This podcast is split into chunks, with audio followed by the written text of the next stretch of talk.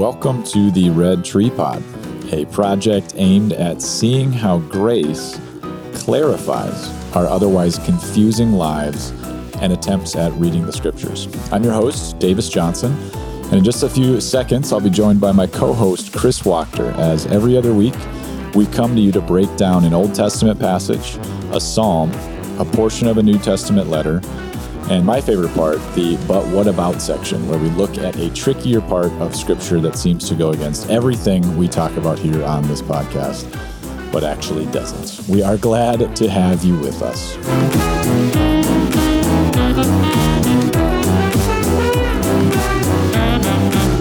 Chris, my friend, Davis, we are back for another episode. Good to be back. How are you doing, man? What's going on? doing well. Good to see you again. Yeah, uh, yeah uh, not too much. Uh, I just got notice on the way in uh, that uh, the Minneapolis uh, officials have declared winter parking restrictions. Did you see that? Never ending winter yeah, forever. Yeah, it's probably one every, once every five, seven years they close half the streets down for the sake of plowing and all that, or I guess for ambulances. Is that why they do it? So. Uh, to get get them through the narrowing roads with all the snow uh, safely. So that was kind of disappointing. So I, I don't like it because it means everyone parks in front of my house. I'm on the odd, odd ah. side, and so which means uh, you know, that's my, I guess that's my selfish, uh, cranky uh, response get to it. But get off my lawn, yeah. but uh, anyway, but no, how about how about you? How are things news, in the life of Davis? Uh, doing doing well. I actually just got back from a week long class uh, on the Book of Revelation, and never never been in a week long class of the Book of Revelation, but uh, I'm thankful for it. Yeah, there there's a lot in that book. Obviously, I think one of our textbooks was called "Reading Revelation Responsibly." Uh, which is a title that I think is is helpful in a lot of ways because there's a lot of ways to read Revelation irresponsibly yeah. and make it mean things that it doesn't necessarily mean. Um, but a lot of even what we're trying to do with this podcast is let the thing that is loud in the scriptures kind of steer the parts that are confusing or quiet and uh, Revelation, there's just a lot of room to do that. Um, and so I, I, think two things that I had never seen in that book as a result of this class that I'm, I'm kind of taking home are one is seeing the first description you have of Jesus in the first three chapters is really easy to get kind of wrapped up in. And there's a lot of recapitulation of Daniel's vision but I, I, think we're we're prone to read it very literally, very quickly, and we want to Google an image of what this looks like. And in doing that, we're quick to miss the fact that Jesus is actually pictured as walking around the churches mm-hmm. uh, as this very stark visual of this is where Jesus is hanging out. He's involved in the lives of the local churches. And if you want to know what God is like, if you want to have a meeting with God, right, show up at church and Jesus is there and he's taking care of the church regardless of how messy it looks on the outside. And as people who right. are helping steer churches, we can say it always That's looks messy on the outside. And even, news. even those letters, it's like, yeah, those are messy places, but yeah. Jesus is still there and he hasn't given up on it. So that was really encouraging. And then the second one was a, uh, you're given this vision of, of the enemy, of Satan uh, in Revelation as one who has taken a death blow to the head. Um, and yet he has look. It looks like he has healed, is the description, and I don't remember the exact chapter that's in.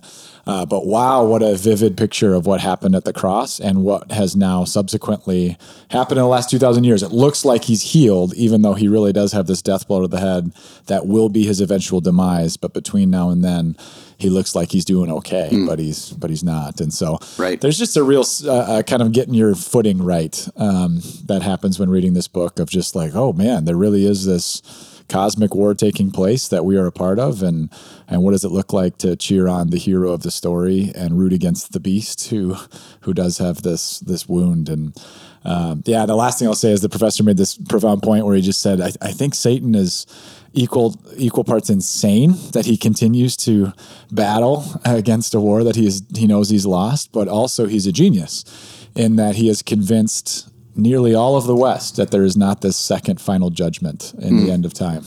And I thought that was a, a pretty profound thing to say, and and quite true. Uh, That's good. Is, we should do a Revelation podcast sometime, just on the whole thing. That's I, I think we need such, to. Such a fun.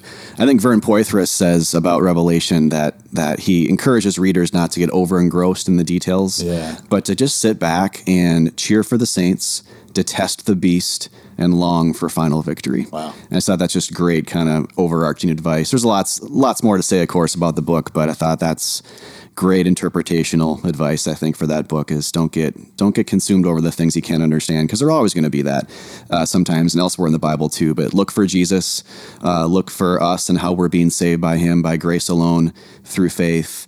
Uh, not by our works, uh, and and detest the beast, the one who's coming against all of that, and know that his his days are numbered, and and and rejoice. Don't fear. That's so good. And I, yeah, I think we need to probably dive into Revelation, but we're not doing Revelation today. So we're let, not. Let yes. us let us turn the page and and today we're going to be looking at Deuteronomy 34. This is the end of the Pentateuch or the Torah or what's called the law, the instruction, the first five books of the Old Testament. This is the very end. So that's exciting. Then we'll turn the page to Psalm 52 before hopping into 1 Thessalonians 4 verses 1 to 12. And if you're keeping score, our uh, but what about passage this week is Mark 12, 28 to 34.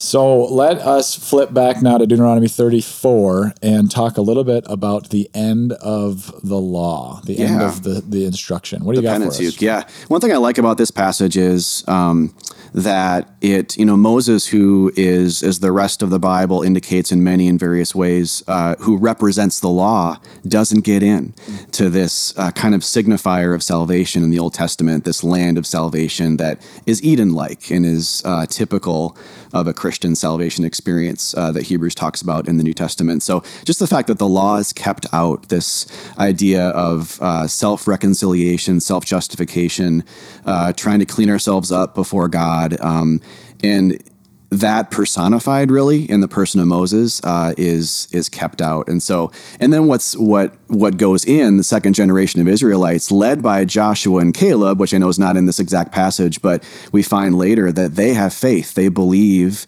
that God is able to bring them in, even though it, as they peer into the land and they see all these obstacles and very strong peoples and armies and cities, and uh, the, uh, they they trust God, and so you kind of have this neat little uh, juxtaposition or contrast there between self trust with the first generation that we can't do this, uh, we can't overcome, and they're right, but they're trusting in them their own works and their self. Uh, that's passed up with the second generation um, of faith, and I believe Caleb is a Judahite as well. That's the tribe of Jesus.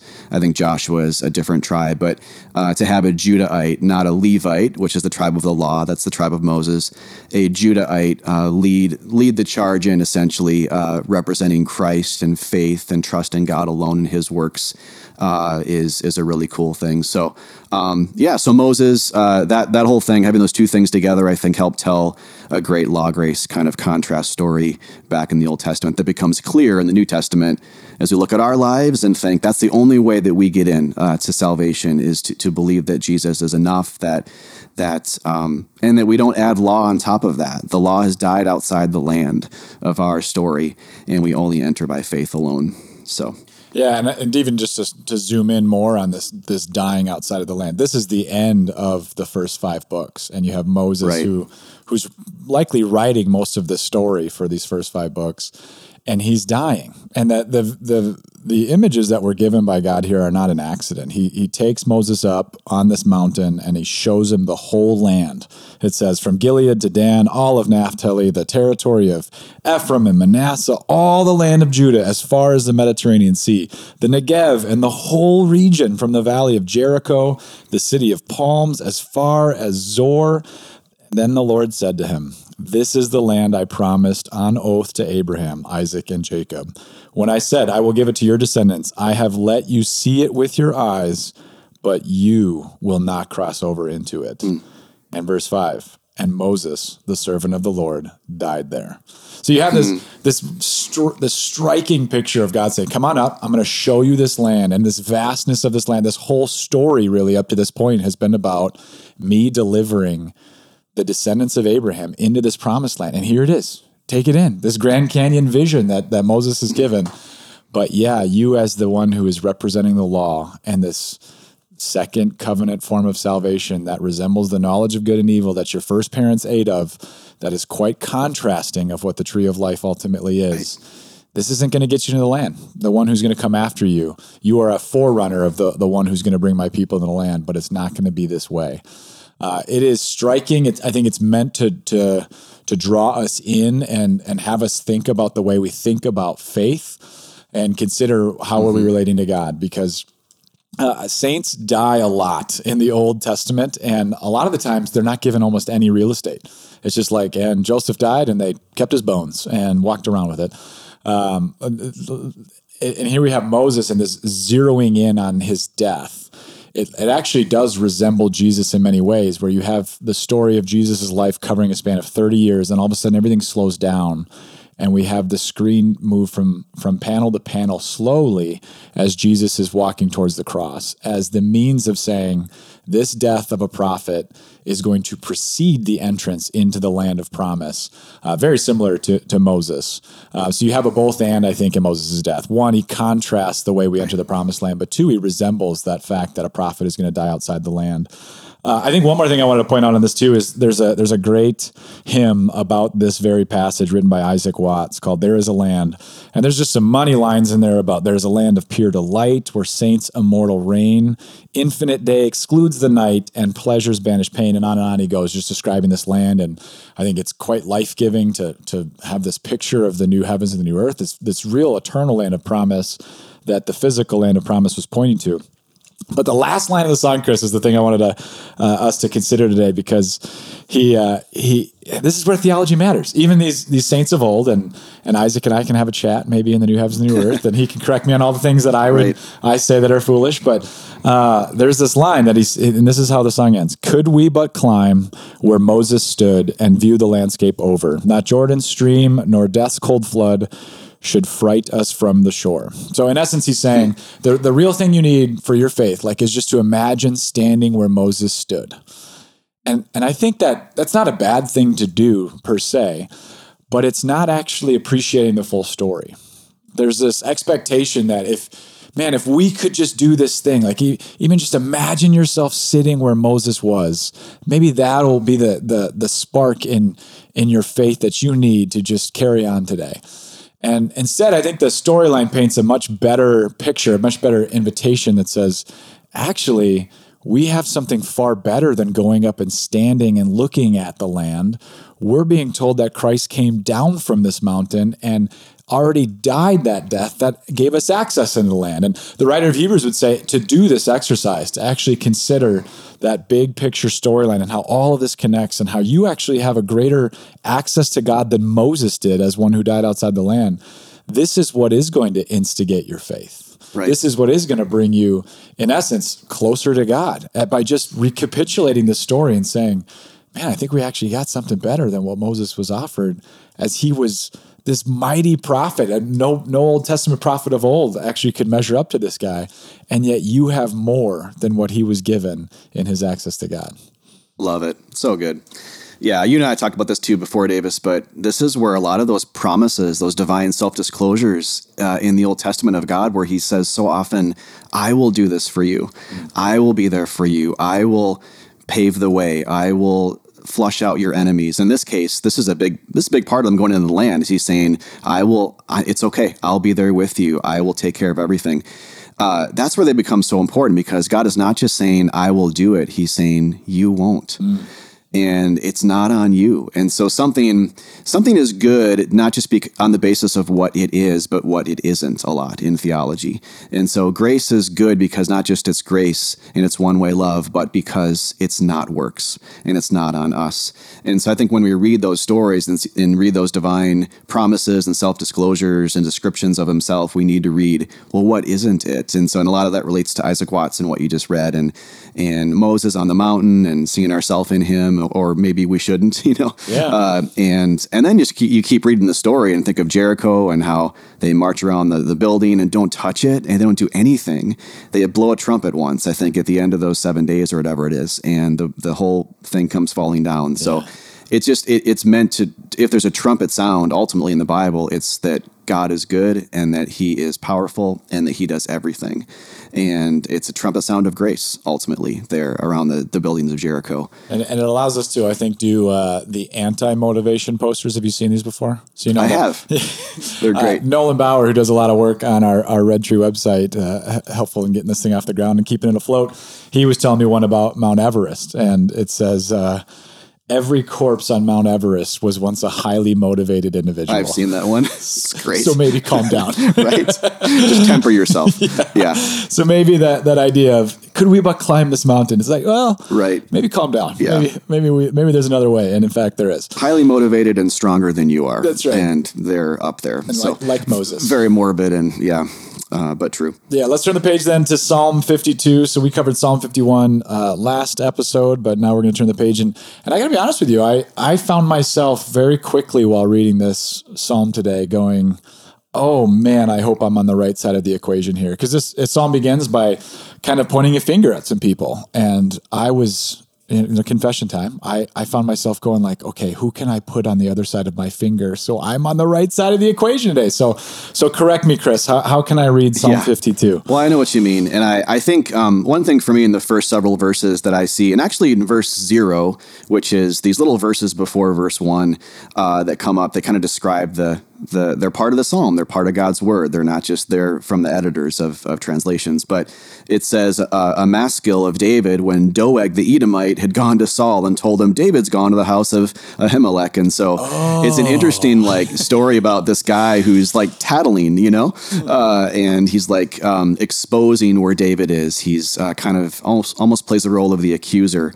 Um, but when That's helpful to hear because I actually did not know that. yeah, that's the, the the backdrop. But it's it's still like you. It's easy to see yourself in that, you know. I think in some ways, and I, to kind of go back to your question, um, sometimes in Psalms, it's it's easier to read ourselves in the in the place of the hero, maybe, or too quickly, maybe in the place of David, um, and to think, well, how is God against my enemies? You know, in the same way, and that's true. It, there's a lot of truth to that sometimes, uh, but there's also a lot of you can flip the whole thing around and say, well, I'm just as bad as these people who are being called out, you know, and who are being declared enemies. I'm just like Doeg. I've tattled before. I've exposed people. I've been against people. I've had hate in my heart at, at different levels, and you know, at different parts of the psalm, they they use phrases like um, practicing deceit or lying, plotting destruction, uh, loving evil rather than good. I mean, I've I've done that a billion times in my life, and so I feel like the first part of the psalm plays that role of accuser. Like I'm I'm being accused as well. Like the law is accusing me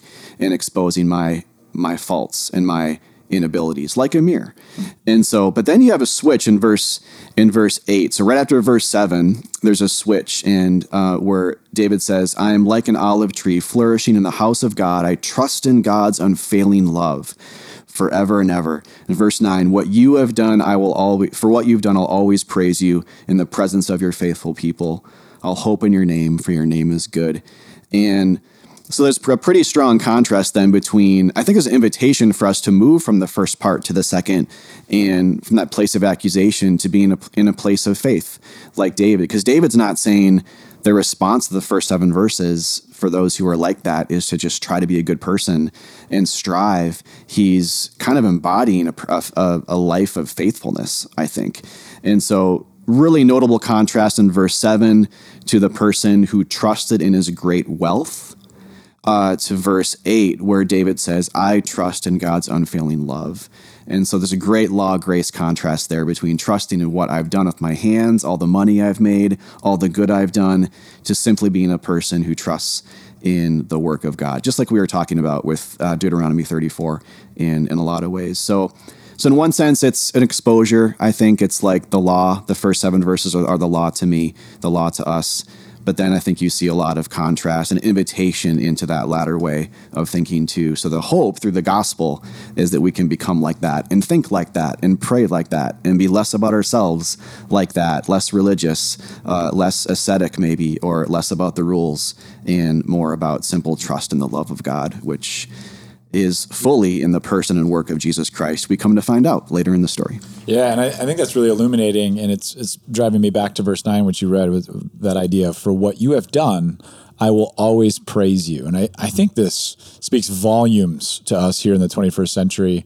You know, you have psychologists who are beginning to write about this anti arrival fallacy or, or, or just describing what an arrival fallacy is by saying all of us just kind of have this idea of if I just keep if I just move to that next spot in life, you know, if you're single, if I just become married or in my job, if I just move to that position, then I will, I'll, I'll finally be able to relax and, and take a deep breath and, and be just okay with myself. And psychologists have labeled it helpfully this fallacy of you, you never feel like you've arrived. Um, you, you find this with professional athletes as they move from minor leagues to major leagues. They have that same angst that they had when they were in the minors, maybe just a little bit more money. Uh, but the money doesn't do anything to that existential angst that they feel. This, yeah, this vacuum that exists within the human soul that uh, the author of Ecclesiastes says is, is eternity, which lives in, inside of you. And so it's not an accident here that the psalmist is saying, For what you have done, this one thing that you have done is enough to build my entire life around. There isn't an arrival fallacy behind building a life upon worshiping God for the one ultimate act that he has done. We can look back on this with New Testament clarity and say, This is definitely about the gospel. Yep. For what you have done by bringing us into the land of eternity through the death of Jesus not by the work of our hands, but by the great work of Jesus's hands that that are still scarred to this day. Right. I can build my life upon that, and I can actually have rest today. I can take a deep breath and go. I can even see people around me because I don't need to be thinking about myself all the time and trying to bring myself to that next level up, fill in the blank. I'm right, good. Right. Yeah, I preached that last week actually in my sermon at Hiawatha. This this idea of I was talking to a buddy about how we the older we get, we feel like we're worse and worse at our jobs and how objectively that's probably not true because the more you do something, the more comfortable you get, the more uh, fine tuned and just better. Maybe it's something, you know, not always the case, but usually that's the case. But we feel like we're worse. And I think we're just thinking, because I think that's because the more you live, the more mistakes you make and the more people you see who are better than you at it, you know, or the more you see that your wrongful motivations in your heart, or there's always a gap, I think, there between where you're at and where you could be. So just going back to that needle moving thing you were talking about and how true that is, you know, if you're if you're honest with yourself in your life, you can be growing and getting better, but you it just you're never going to arrive you're never going to quite get there especially if and maybe solely but especially if you think about yourself as like the final arbiter of what it means to be whole and good and um, enough so you're saying i shouldn't get that no regrets tattoo that's probably not going to be maybe table it for now. I, I, don't know. Yeah, it's, it's your call. I, that is one of my favorite tattoos because I think it is this like utter deceit of yep. I, I, can't have regret. I'm getting this tattoo because I have regrets, right? Yeah. Like that is yep. the yep. I know it's no no regrets actually with the Z. so all right, let's look at the New Testament then. We're continuing marching through First Thessalonians, and we are in chapter four now, verses one to twelve. Uh, it begins with, "As for other matters, brothers and sisters, we instructed you how to live in order to please God, as in fact you are living." Now we ask you and urge you in the Lord Jesus to do this more and more. I want to stop there because I think there's uh, much we could say. First and foremost, as we're thinking about sanctification, this idea of growing up in God, uh, it is this notion of becoming who we already are. And you hear this language right here in Paul as he's saying, I just I want you to live a life that pleases God, as in fact you are living, as ones who believe the gospel. And in fact, I'm asking you, I'm urging you in the Lord to do this more and more. I mean, you can you can summarize this idea as believing the gospel more and more. I think this is something that um, you're going to see as the, uh, the rest of the text continues as he brings up things like sexual immorality, uh, not deceiving those around us, not looking like those who don't know God. Um, there's a temptation to silo what we just read and then just turn to those and dial up the how do we do that? And uh, if we do that, we're going to miss Paul's great point here, which is the gospel informs how we do that. The reason he's talking about sexual immorality is he wants you to think about the gospel in light of your sexual thinking. That the gospel has something to say more and more to all of life. Mm. God is the designer of sexuality. And so, of course, uh, the gospel has has ways that it wants to speak into how we're even conceiving of our bodies. Elsewhere, Paul's going to say your body's not your own, but you belong to your spouse. Ultimately, as a great pointer to the fact that you yourself belong to Jesus, the ultimate husband. Uh, so too, it goes to have you have you thought about the ways that the gospel has implications for your work life and not taking advantage of people, though you could Jesus did not take advantage of you, but right. came underneath you and and died for you. And so uh, this this does have uh, echoes of our last episode, which is just the order of operations. JDFU, right? Jesus died for us, yeah. and that informs the way we see all of life around us. Like Ephesians five, I believe, talks about uh, you were once darkness but now you have become light in the Lord. So live as children of light. This this order of operations is is everything. So gospel more and more as we talk about living lives that are pleasing to God. Love it.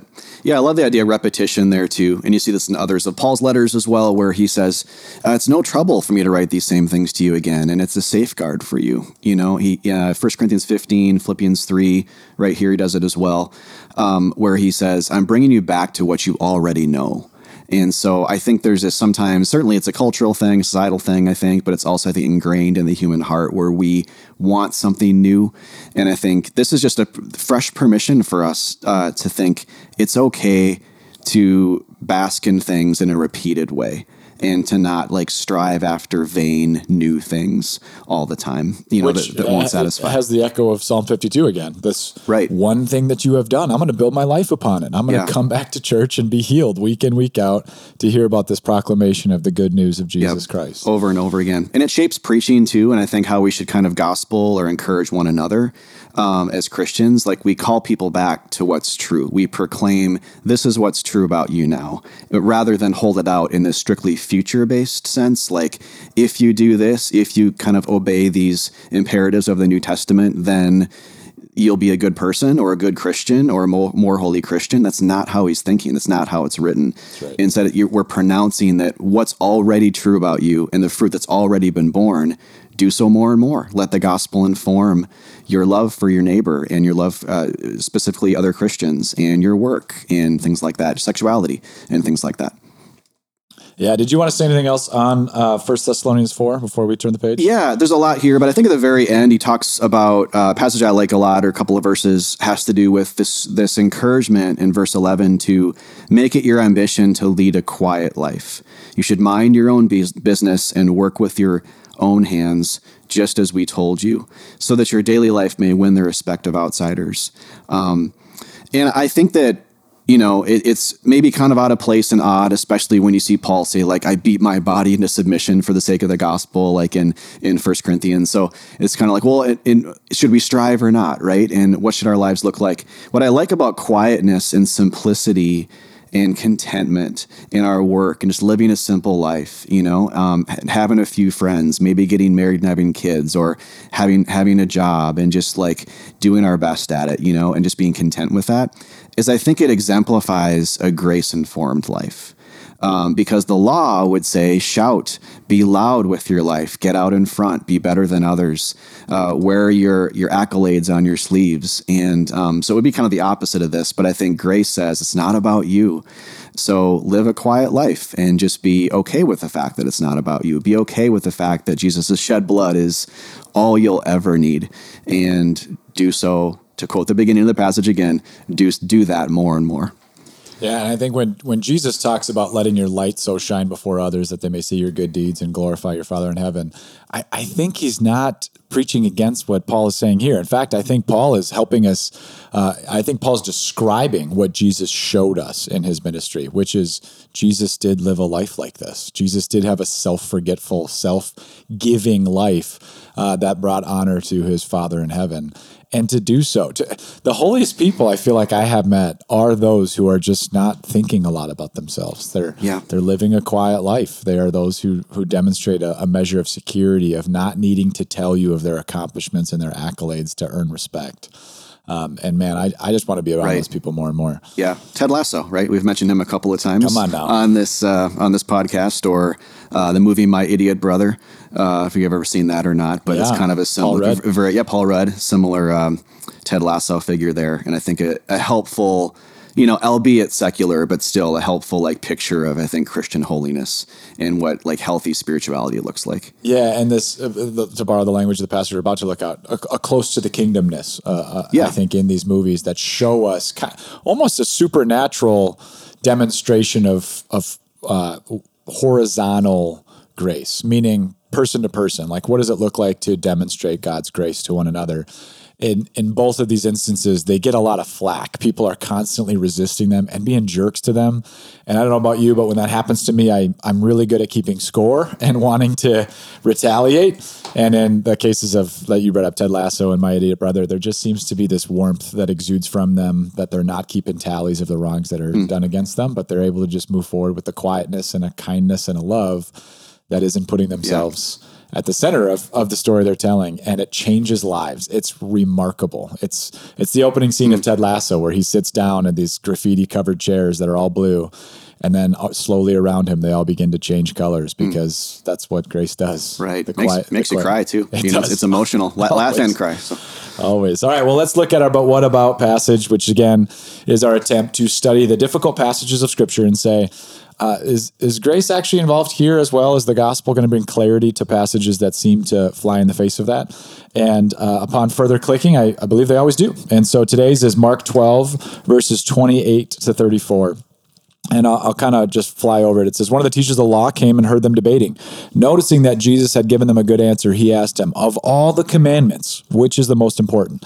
The most important one, answered Jesus, is this Hear, O Israel, the Lord our God, the Lord is one. Love the Lord your God with all your heart and with all your soul and with all your mind and with all your strength. The second is this love your neighbor as yourself. There is no commandment greater than these. Well said, teacher, the man replied. You are right in saying that God is one and there is no other but him.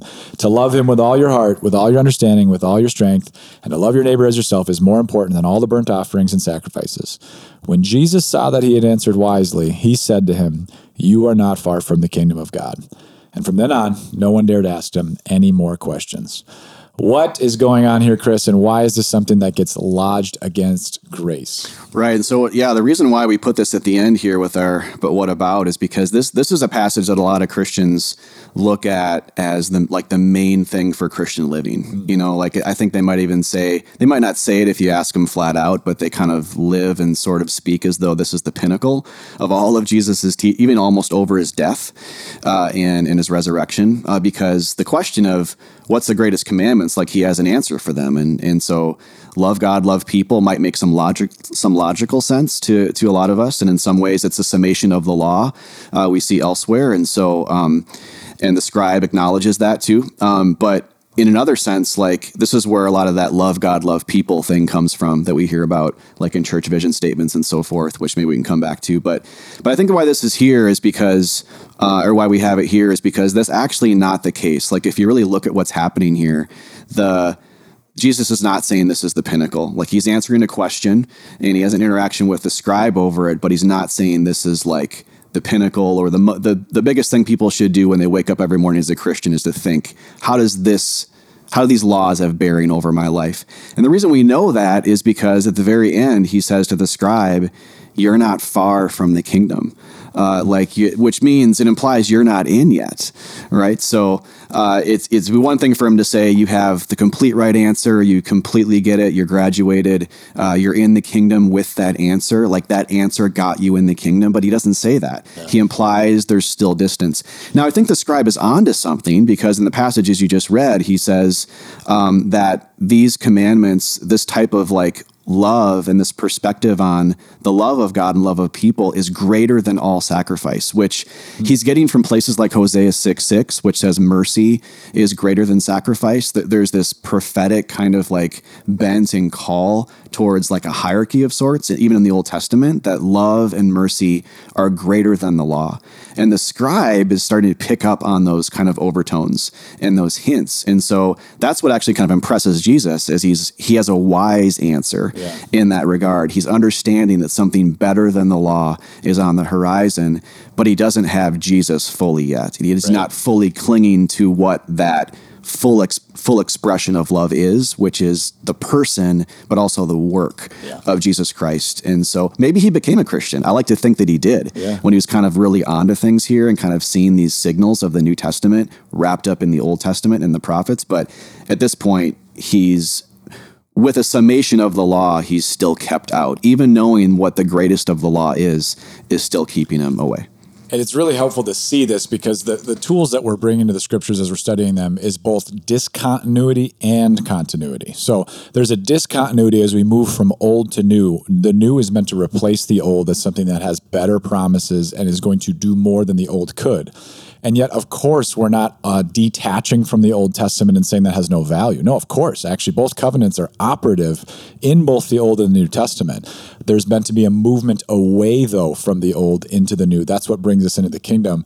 And I and I love this was an accident, but I love that this is the passage we're looking at on today's episode because it's almost the uh, Control C, Control V of where we started. That is, Moses is up on the mountain as the pinnacle of the law. He's the one who's representing, just like the scribe, a great love for God and a love for others. And yet, God is saying, This is going to allow you to see the kingdom. This is going to allow you to see the promised land. You are not far from it.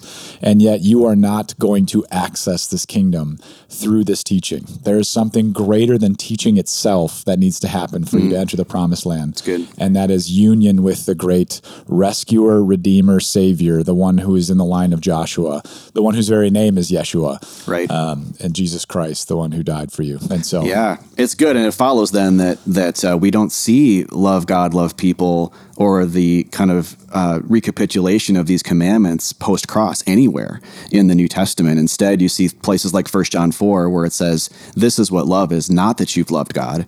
But that he's loved you and sent his son to be a sacrifice of atonement uh, for your sins. And so there's that flip. It's like we haven't loved God actually, but the good news is that he has loved us. And the way he's loved us is at great cost to himself. Which is the great mystery. Because this is not, we're not going to say, hey, don't love God and love people. That's, right. It's a good thing. And yet, how does it happen? Mm. It, it happens by beholding, it happens by Psalm 52, verse 9. I'm going to remember this thing that you have done. And in so doing, beholding and believing this message of great importance is actually going to breed a love of God and a love for others that I can't do within myself. But when I see the one who died for my sins, it changes me like nothing else can. Not like sitting under this law and studying it, but by sitting under the one who is who has come near, who was once far off, but has now been drawn near. Amen.